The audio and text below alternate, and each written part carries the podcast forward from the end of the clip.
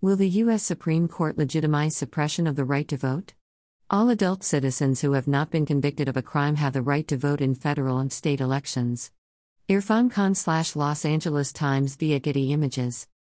At issue is a legal theory called the independent state legislature doctrine, which is posed through the court's consideration of a dispute over gerrymandered North Carolina congressional districts. In early 2022, North Carolina state courts found the legislature violated the state constitution when it drew gerrymandered congressional districts favoring Republicans. The legislature has claimed that the U.S. Constitution gives it authority, unfettered by state courts' interpretation of the state constitution or laws, to regulate congressional elections, and is asking the Supreme Court to agree.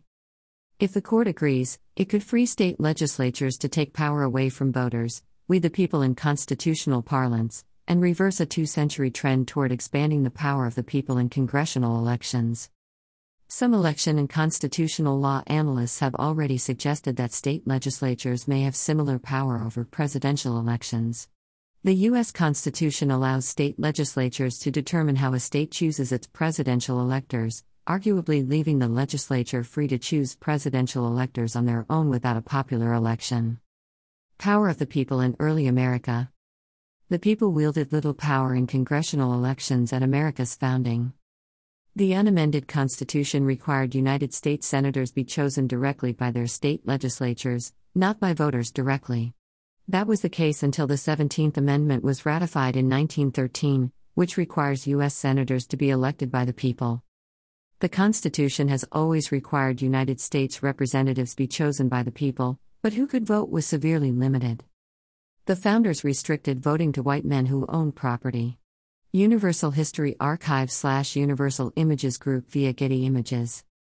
America's late 18th century vision of democracy treated voting as a privilege to be doled out by the state, not a right.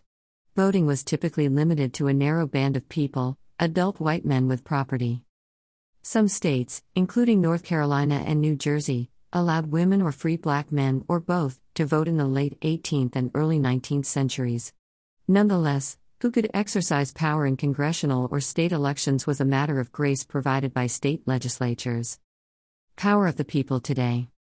As U.S. democracy matured, the people gained power as the electorate expanded through various constitutional amendments. Voting remains a right provided by each state. However, the states can no longer limit the right to vote based on race, sex, failure to pay a poll tax, or age if a voter is 18 years or older. Functionally, adult citizens who have not been convicted of a crime have the right to vote in federal and state elections. In addition, the value of a vote is protected. In the 1960s, the Supreme Court recognized the one person, one vote doctrine under the Constitution. That doctrine requires each congressional district in a state to contain approximately the same number of residents. Before the doctrine was recognized, one congressional district in a state could have several times the population as another district in the same state. A vote in the larger district would have a fraction of the power of a vote in the smaller district. In the wake of the one person, one vote doctrine, each vote carries approximately the same weight. Undoing accountability. Providing voting power to the people makes representatives more accountable and answerable to their constituents. Adopting the independent state legislature doctrine may reverse the accountability. Those who advocate the legitimacy of this doctrine say it rests on the Constitution's grant to state legislatures of regulatory power over congressional elections in Article I, Section 4.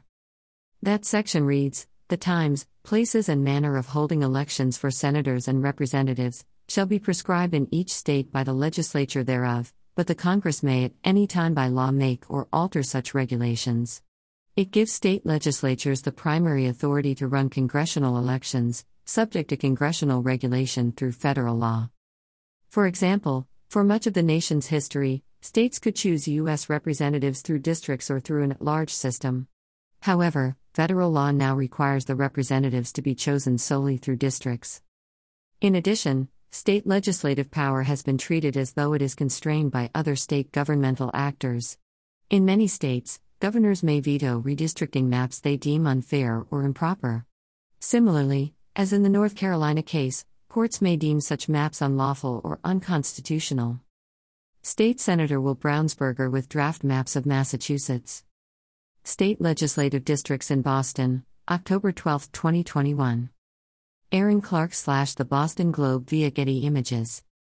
Given that state courts apply a state's constitution and state statutory law, a strong independent state legislature doctrine could leave the state legislature unfettered by state law in this area. However, in a well functioning democracy, state constitutional and statutory law should reflect the preferences of a state's people. The Supreme Court reminded the Arizona legislature of this point in a 2015 ruling that allowed a citizen initiative in that state to bypass the legislature in redistricting, instead, requiring congressional districts to be drawn by an independent commission. If the independent state legislature doctrine were to be adopted by the current Supreme Court, that power could not be exercised by citizens. Limited federal protection. If the court adopts the independent state legislature doctrine, legislatures would still be subject to regulation by the U.S. Constitution and by federal law, such as the Voting Rights Act. However, the court has limited the protections embedded in the Voting Rights Act. In the 2019 ruling, Rucho v. Common Cause, the Supreme Court deemed partisan gerrymandering a political question, not subject to regulation by the Constitution. In that ruling, the court noted that state constitutional and statutory law could be used to stop partisan gerrymandering. Three years later, the court is set to hear a case that could remove state courts from oversight of partisan gerrymandering by state legislatures. Adoption of a strong independent state legislature doctrine would leave partisan gerrymandering unregulated at both the state and federal levels.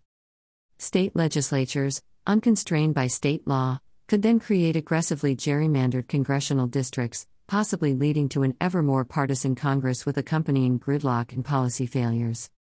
Disempowering the people. When the Constitution was ratified, the state legislature was the locus of state power. That power was exercised by a few men who were not answerable to the broad populace. The state legislature was responsible for acting in the citizenry's best interests. However, the citizenry had no effective way to force legislators to act in the people's interests. Over time, citizens have gained more control over state legislatures through an expanded vote and by becoming a larger part of the lawmaking apparatus of many states. In a 21st century democracy, the constitutional grant of regulatory authority to a state legislature regarding congressional elections might be thought to be a grant of primary authority to a state legislature, but an authority subject to a variety of other limits imposed via state constitutional law, state statutory law, the courts, and the citizenry. At America's founding, the Constitution made the power of the people a matter of grace provided by state legislatures. As America's democracy matured, the power of the people became a matter of right under the Constitution. The independent state legislature doctrine threatens to make the power of the people a matter of grace again, reinstating an anachronistic vision of democracy long thought to have passed. Henry L. Chambers, Jr., Professor of Law, University of Richmond. This article is republished from the conversation under a Creative Commons license. Read the original article. However, in a well functioning democracy, state constitutional and statutory law should reflect the preferences of a state's people.